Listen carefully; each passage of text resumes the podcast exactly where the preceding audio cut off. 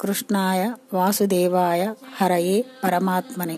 प्रणतः क्लेशनाशाय गोविन्दाय नमो नमः.